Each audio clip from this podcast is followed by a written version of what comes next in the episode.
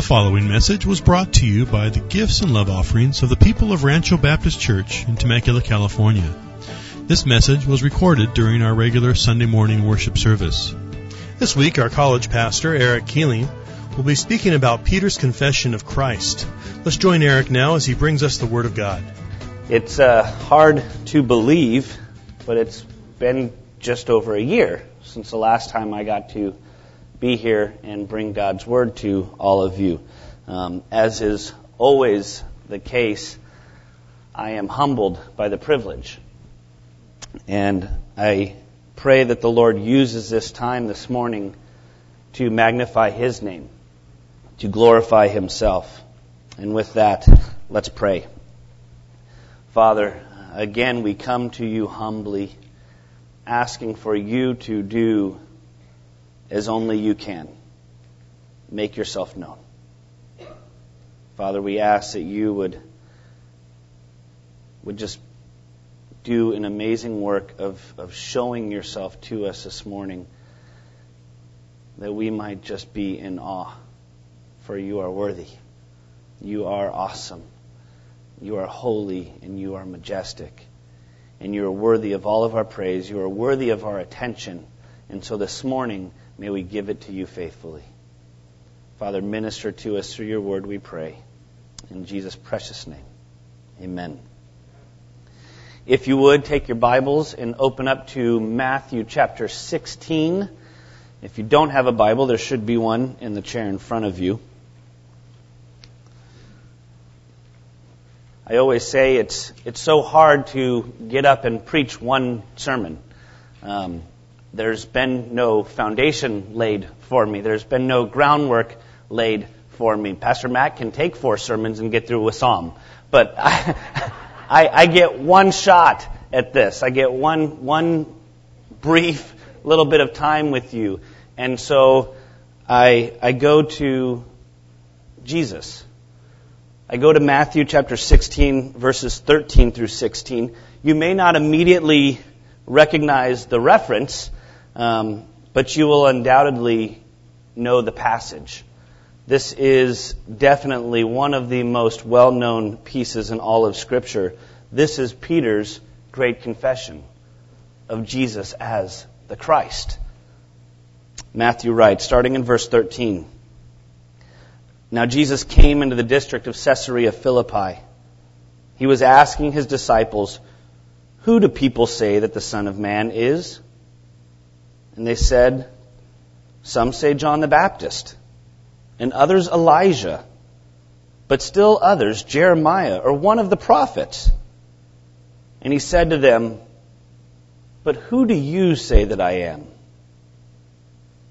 Simon Peter answered, 'You are the Christ, the Son of the living God.'" You know, I was talking with Pastor Matt this week, and he was very much looking forward to man camp and getting out and being a man, and being with all the, hanging out and throwing the boys around. He has three daughters, so he just doesn't get to enjoy that stuff. And so he was so looking forward to it. We were talking about my sermon, and he goes, "You're not going to cry again, are you?" And I said, "I'm going to try not to." It just seems to be my tendency. But when I talk about Jesus, just it's something comes out. This is so amazing. And Luke, if you look to Luke's Gospel, chapter 9, he has this recorded as coming right after the feeding of the 5,000, that great multitude of people when Christ met their physical needs there, which really wasn't 5,000. It was probably somewhere around 15 or 16,000. It was 5,000 men. And so Luke in chapter 9, he records that Jesus has sent out the 12. They've done their ministry in the surrounding areas. They feed the 5,000, and then Peter comes and gives this great profession of Jesus as the Christ. Mark, however, records this as coming after the feeding of the 4,000, this separate event. In Mark 8, we see that Jesus feeds the 4,000. He has one of His famous run-ins with the Pharisees, because that's what He did. And then there's actually an account of Jesus healing a blind man. And then we have Peter's great confession. Matthew also records this event as taking place after the 4,000. And I am sure that Matthew and Mark are right, because if you look just a little bit ahead, Matthew tells us in verses 9 and 10, he says, "Do you not yet understand or remember the 5 loaves of the 5,000, and how many baskets full you picked up? Or the 7 loaves of the 4,000, and how many large basketfuls that you picked up?" Matthew is telling us both have already taken place. They've both happened. There's been these 2 amazing feedings that have taken place. And so here we are now after the feeding of the 4,000, and we need to understand that just because the timelines don't match up, that doesn't mean that we disregard the event. It doesn't mean that we throw this chunk of Scripture away. The lesson that I take from this is that Luke wasn't concerned about chronological accuracy. It just wasn't his issue. Luke had bigger things in mind as he wrote his gospel. That wasn't his number one concern. And that's okay, isn't it? Isn't that fine? You know, about 2 years ago, I guess, or 2 summers ago, Pastor Shane and I had the amazing privilege of, with much help from Jacqueline Shea and Stacey Meyer, to take some college students and high school students down to Ecuador. And I assure you that if you were to go up to Pastor Shane and ask him, so what did you guys do in Ecuador? He would ramble off a long list of, we had amazing lunch under the waterfall. It was beautiful. We played soccer with the kids because he loved soccer. And we're playing soccer with the kids in the jungle. And it was just amazing. And we carried lots and lots of buckets of water. I'm sure that he would share that with you. If you were to come up to me and ask me, hey, what did you do in Ecuador? I may say, we played with the kids in the river, while we were in the jungle. We went on this amazing hike out in the middle of the Amazon, and it started pouring on us while we were out there. We did so many amazing... We baptized over 50 Wadani people in the river down there. And we carried... lots and lots of buckets of water. I too would tell you, because we can never forget those buckets of water. They were heavy. We're both telling you different things, but they're still true, right? Adam, did those things all happen? Or Andrew? Yes, Andrew, they did. All those things happened. We did all of those things. They're true. They're just maybe different orders, hearing different things. It's okay. That's fine. But here we have this amazing thing, and it doesn't change the message.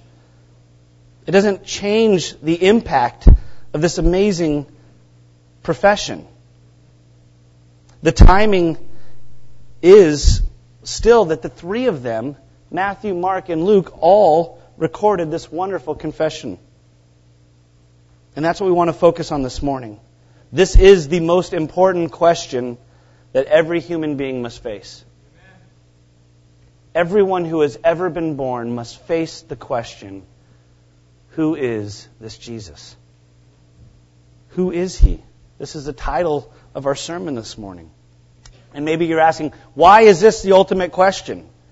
And I would tell you, because every false religion that has ever existed in the past or is existing today is a false religion because they have a false understanding of Jesus Christ.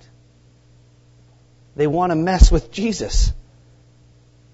They almost always want to make him out to be something less than he is, something other than he is. They'll call him a good teacher, a moral man, or even a prophet, which is what the crowd declared Jesus is, right?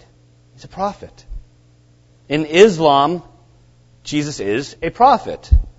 In Mormonism, you have something of Lucifer's brother and many other different thoughts about Jesus. And then even in Catholicism, Jesus simply isn't enough. It's Jesus plus. It's not even that these false religions are always saying inaccurate things about Jesus. They're not always saying inaccurate. Jesus was a good teacher, right? Jesus was a moral man, right? He was a prophet. But they're not telling us the whole truth. They're messing with it just a little bit. They're leaving things out, or they're trying to soften it. And so we come back to our passage here, and as we look at this, Jesus is alone with his disciples. We can compile, based on Matthew, Mark, and Luke's account, we see that that he is walking probably through the villages on the outskirts leading into the city of Caesarea Philippi. He's entering into this fairly large city. Caesarea Philippi was predominantly a Gentile city. It sat about 25 miles northeast of the Sea of Galilee. And Caesarea Philippi was only a couple miles from the city of Dan. Now, if you know anything about the city of Dan, it was believed to, for centuries, to be the northernmost point of the Promised Land. This was the top edge of where God's people lived. And then you have this Gentile city right nearby, Caesarea Philippi, a large pagan city. And we can only imagine the influences that were in there. And this conversation that Jesus is having with his disciples is coming some 2 to 2.5 years into his ministry. His ministry, his earthly ministry with them is coming near its end. And not only have the disciples seen Jesus go out and do some amazing things, right? They've walked with him for 2.5 years. They've seen Jesus do some pretty crazy stuff. But like I already mentioned, Jesus had also sent them out to do some pretty amazing things. Matthew records for us in chapter 10, as Jesus was sending out his 12 disciples, he commands them, and he says, "As you go, preach, saying, the kingdom of heaven is at hand. Heal the sick, raise the dead, cleanse the lepers, and cast out demons." Can you imagine? I can't. I was talking with our college group on Thursday night about how these guys must have just been like, whoa, Jesus, you're not going to believe it. We were actually raising people from the dead out there. We were laying hands on them and praying, and people were healing them, and demons were coming out, and all this amazing stuff is going on. They've done it themselves because Christ sent them out in power and authority. And so they know all of this. They've seen all of this. They've experienced all of this with Jesus. And I can't imagine these guys and all that they had done. And now they're walking with Jesus, and he asks them this question. We pick up again in verse 13.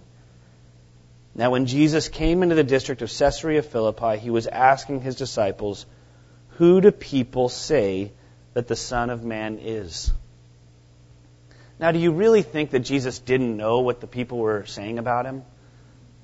He knew, right? Some commentators will say, you know, hey, the disciples, they had been out in the villages. They had been traveling around. They had been healing people. They had more of that interaction with the crowd, you know. They knew where the crowd was coming from, what the crowd really thought. Jesus was more aloof, you know, in some ways. He wasn't really in there with the crowd. I still think he knew. Jesus knew what the crowd thought of him. I don't think this question was for Jesus to learn something that he didn't know. It was for him to try and understand, oh, what do the people think about me? I think the question was for the disciples. I think Jesus wanted the disciples to consider this. He wanted them to stop and think about, who do the people say that I am? I've been out healing and preaching, and I've sent you out healing and preaching and proclaiming this message, the kingdom of God is at hand. They've seen all that. They've heard all that. Who do they say that I am? And that takes us to our next question. Who are these people? These aren't just, you know, guys out in no man's land. He's talking about the people who have experienced these things. Who does the crowd? Those who have been healed by either me or you. Those who have heard me preach. These people whose lives are being changed in either physical ways or spiritual ways. Who do they say that I am? Who do they say the Son of Man is? And these people undoubtedly would think of Jesus in a positive light, right? I mean, they were lame and now they're up walking around. They were blind and now they can see. They were lepers cast out from the rest of society and now they're back living with their families. These are people that would think of him in a positive light. And Jesus is like, who do they say the Son of Man is? I love that he refers to himself as the Son of Man. The Son of Man. Jesus often referred to himself this way. Probably about 80 times, Jesus refers to himself as the Son of Man. And this was definitely a title that was understood to be the Messiah. Son of Man, they understood that's the Messiah. Daniel chapter 7 tells us, says, I kept looking in the night visions, and behold, with the clouds of heaven, one like a son of man was coming. And he came up to the Ancient of Days and was presented before him. And to him was given dominion, glory, and a kingdom, that all the peoples, nations, and men of every language might serve him.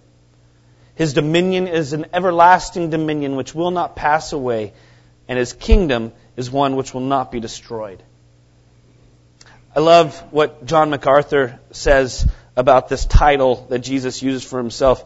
He says, it was clearly recognized by Jews as a title of the Messiah, but because it emphasized his humanness, many Jews preferred not to use it. No doubt it was for that reason that Jesus did prefer it, to focus on the humiliation and submission of his first coming and his work of sacrificial substitutionary atonement. Doesn't that just seem like our Jesus? He's walking amongst his creation, knowing that he's come to bring about salvation, knowing what his purpose is, and he chooses the title Son of Man. The humility of our Lord. Jesus knew what the Jews were looking for in the coming Messiah, right? What did they want? They wanted a king. They wanted to come in and overthrow Rome and set up the throne and let's show them who's boss. That's what they wanted. That's what they were looking for in their coming Messiah. Come in and take care of business. Avenge us. Avenge all that we've suffered. But Christ wanted them to understand that his first coming was something different. He had a different purpose. And so let's look at the response of the people. Who do the people say that the Son of Man is? And they said, some say John the Baptist, and others Elijah, but still others Jeremiah or one of the prophets. They throw out four different possibilities. They say, well, some think maybe John the Baptist, some maybe Elijah, Jeremiah, or just one of the prophets. So let's look at these four just briefly. John the Baptist. Herod the Tetrarch, he thought this. Herod the Tetrarch was a little concerned. In Matthew 14, we get his account. It says, at that time, Herod the Tetrarch heard the news about Jesus. He had heard all that Jesus was doing.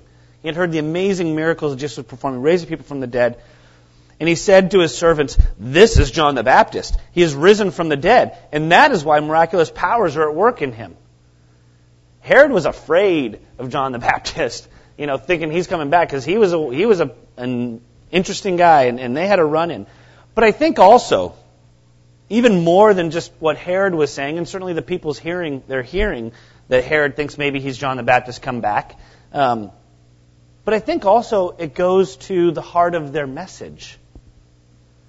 When you think of John the Baptist, when you think of Jesus, I think their messages were similar in many ways.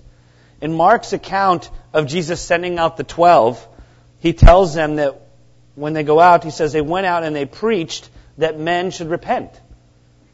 That was the message that Jesus told the disciples. He says, when you go out, you're going to perform miracles, you're going to cast out demons, you're going to heal the lame, you're going to do all these things. And he says, proclaim the kingdom of God is near, repent. The kingdom's close, get right. Doesn't that sound a little like John's message? Isn't that similar to what John was preaching? When I think of John, I think of one just kind of a funny-looking guy, hairy, whatever, eating weird stuff. But he was the voice of one crying in the wilderness, making straight the path for the Messiah, proclaiming a message of repentance. I think that they lined up pretty closely. And then there's Elijah. And there are some obvious similarities between Elijah's ministry and Jesus' ministry. I don't think that anyone had seen the things that Jesus was doing since the days of Elijah. He was coming on the scene and just performing miracles. And Elijah did some crazy stuff. Go back and read through some of the Kings and the Chronicles, and Elijah did some amazing things. He was a prolific prophet. And I think the people, they knew the power that Elijah had, the things that Elijah did, and they're like, he may be Elijah back. You know, he's doing all these same types of things that Elijah had done. And then the Jews also are looking for Elijah, right? Malachi 4. Elijah's going to come back before that great day of the Lord, before the Messiah comes. So much so the Jews still believe this, that when they celebrate Passover every year, what do? They leave an empty seat at the table. They're hoping that one day Elijah will come back and fill that seat. They're looking for Elijah to come back. So they thought maybe Jesus was Elijah. Jeremiah. This one threw me a little bit. I'm like, Jeremiah? You know? Jeremiah, really? How? In what ways? You know? And there are some accounts. Some say that in one of the apocryphal books, actually, in 2 Maccabees, they talk about Jeremiah possibly taking the Ark of the Covenant and the Altar of Incense and hiding it away. And they think that maybe Jeremiah is going to come back before the Messiah, bring those things out and put them in. I don't know. But Jeremiah, he was the weeping prophet, right? Jeremiah, boy, did he suffer in his ministry. Never a convert, never anyone wanting to listen to anything he had to say. Isn't that Jesus? How much he must have suffered in his three and a half years with these guys, and in his life, just his whole life, his 30-some years, seeing his creation, seeing them just reject him. His own people, the Jews, just reject him and turn from him. Or even just one of the prophets. We knew the prophets, they did some cool things too. You know, Elisha was pretty cool himself. And some of these, maybe he's just a prophet. Just another prophet come back. You know what I immediately notice about all this? Is that it's the thoughts that they had on Jesus. The expectations they had. Whether they thought he was John the Baptist come back because of this powerful message of repentance he was preaching, or whether they thought he was Elijah because he was performing these amazing miracles, or Jeremiah, or just one of the prophets. And all of these ideas, they understood that he was something special. They recognized that there was something to this Jesus. The crowd, they got that. It's just that they believed him to be another one of the forerunners. Another one who would prepare the way for the coming Messiah, not the Messiah himself. And as I said before, any time you have a false teaching or a false religion or any of those things, it comes back to a false understanding of Jesus. And so now, Jesus has heard his disciples tell him what the people think of him. And now it's time to really get to the heart of it. You guys, you've walked with me. I've poured into you. We've snuck off. You know, I've explained some of my parables to you. I didn't want the crowd to understand, but I pulled you aside. I made it clear to you. I taught you. Who do you say I am?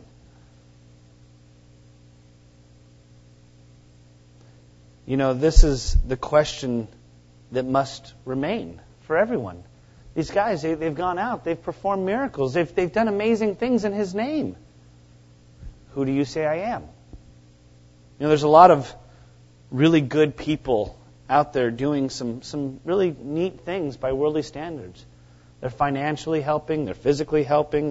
They're doing all kinds of stuff in this world. But the most important question is, who is Jesus? That's what matters. And I think that the disciples probably recognized that the crowd was missing something.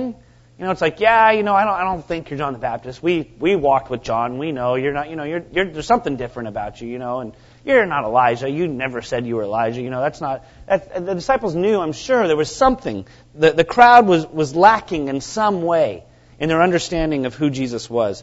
And so, of course, their spokesman speaks up. Who is the spokesman of the 12?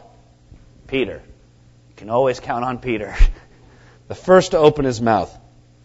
One commentator says that Peter, his comments were brief, emphatic, and decisive. That is usually the case with Peter.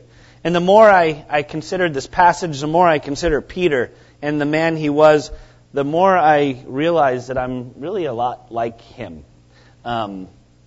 If you ask any of the pastors, they'll tell you that I'm usually the first to throw in my 2 cents.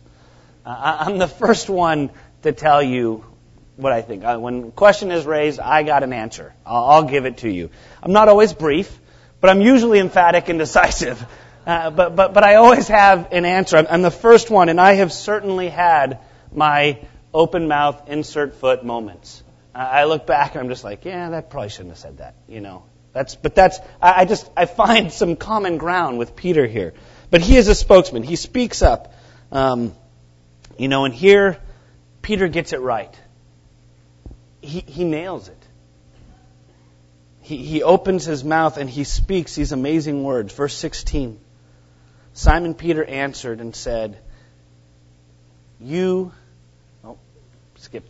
says, you are the Christ, the Son of the living God. The term Christ here is a Greek word for the Hebrew term Messiah. And so although the crowd thought of Jesus as only a forerunner for the Messiah, Peter declared him to be the Messiah. You are him, the one we've been looking for, the Messiah. And the funny thing is that from the very beginning, the disciples believed this about Jesus. They really did. John chapter 1 says, again, the next day, John was standing with 2 of his disciples and looked at Jesus as he walked and said, behold, the Lamb of God. The 2 disciples heard him speak and they followed Jesus. And Jesus turned and saw them following and said to them, what do you seek? And they said to him, Rabbi, which translated means teacher, where are you staying? And he said to them, come and you will see. So they came and saw where he was staying, and they stayed with him that day, for it was about the 10th hour. And one of the 2 who heard John speak and followed him was Andrew, Simon Peter's brother. And he found first his own brother Simon and said to him, we have found the Messiah, which translated means Christ. They understood. Andrew, you know, he met Jesus that first day and walked with him and spent some time with him, and he runs to his brother and he's like, we found the Messiah. We found the Christ. He's here. He is among us. And we all know that John the Baptist was pretty clear that he was not the Messiah. They came out. They asked him, are you him? I'm not him. I'm not fit to strap the sandal, you know, to lace it up. I can't. I'm not him. I'm not that man. I'm here to make straight the path. But something happened. They began to question this. The disciples began to question, is he really the Messiah? Because he wasn't doing the things that they expected the Messiah to do. Even John the Baptist, began to question this. As he's being held in prison by Herod, he gets a couple of his disciples. He says, hey, go ask Jesus, are you the expected one, or should we be looking for someone else? Even John was like, what's going on? You're not shutting Rome down. You're not setting up your kingdom. You're suffering. You're being chased out of places. You're being persecuted. They're trying to kill you. What's going on? Something's not right here. And so they began to doubt this. They knew from the beginning, but they began to doubt, it would seem. So though they believed him from the beginning, there were still some questions. And now they're 2.5 years in, and Jesus is essentially asking them the same thing. He's saying, Do you still believe that I'm the Messiah? Do you still believe that I am the one? And Peter nails it. Thou art the Christ, the Son of the living God. And if you remember, when Jesus first asked the question, he says, who do people say the Son of Man is? That humble statement. That statement of his humanity. And in Peter's confession, he refers to Jesus as a Son of the living God. You get both, right? You get both. You see that they're one and the same. The Son of Man and the Son of the living God, one and the same. There is humility, meekness, and humanity found in the person of Jesus, the Son of Man. But there is also power and authority and deity found in the person of Jesus, the Son of the living God. So there you have the answer to the question, who is this Jesus? He is the Christ, the Son of the living God. He is Messiah. He is Savior. So what does this mean? It means that if Jesus is who he says he is, we need to ask the question, what do we do with him? What do we do with this Jesus? And the reality is that each and every person who has ever lived, who has ever walked this earth other than Christ himself, has been a wretched sinner, has been an enemy of God, at war with him. Just like we're told in Romans, for all have sinned and fall short of the glory of God. We're all at enmity with him, living for ourselves in our own glory and not his. But while we were in that state, God sent his Son, Jesus Christ, to die, paying the penalty for our sins. For the wages of sin is death. Death had to take place. That is the payment for sin. And then 3 days later, Jesus rose from the grave, fulfilling the prophecies and proving himself to be God.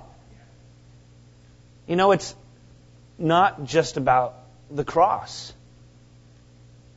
It's not just about Jesus, believing in Jesus. Who is this Jesus you believe in?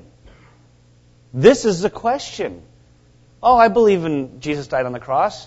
Great, so does Satan. He believes it too. But who is this Jesus? Is he your Lord? Is he Messiah? Is he the one who paid the penalty for your sins? Acts 4:12, one of my favorite passages of Scripture. It's one of my early memory verses. It says, and there is salvation in no one else, for there is no other name under heaven by which we must be saved. No other name under heaven among men by which we must be saved. Jesus is definitely a preacher. He preached. He taught. He was a prophet. He's all those things and so much more. So much more. He's God. He's God in the flesh. He is the only way to salvation. If you have Jesus wrong, nothing else matters. If you have Jesus wrong, if you don't understand who he is and what he has accomplished, nothing else means anything. If you're believing that there's something you bring to the table, if you're believing that you can somehow earn his favor or earn his grace, you don't know Jesus. You don't know the Jesus I know, the Bible. You've got a different Jesus. Just like the Mormons do, just like the Muslims do, you got a different Jesus. Our faith is in the finished work of Christ on the cross. Messiah, God come down, it is finished. If you believe that he is who he says he is and you put your faith in him, it is finished. Let's pray. Father, we just thank you. Again, as always, I can't stop thanking you because you are so good in that you were willing to send your Son, Jesus, the Christ, the Son of the living God, that he might lay down his life, paying the penalty for my sins, for the sins of wretched men and women who are living for their own glory. Father, we thank you for your Son, Jesus Christ, our Lord and our Savior, in whose name we pray. Amen. Hey, thanks for being with us today. It's always a pleasure to serve you with this CD ministry. And here at Rancho Baptist Church, our mission is to glorify God by making disciples who love God, love others, and live to reach their world for Christ. And if you have any questions regarding this sermon, or just perhaps knowing God in a deeper way, don't hesitate to give us a call. Our phone number is area code 951-676-2911. Or you can reach us on the web at www.ranchobaptistchurch.org. That's www.ranchobaptistchurch.org. Have a great day in the Lord, and God bless you as you continue to walk with Him.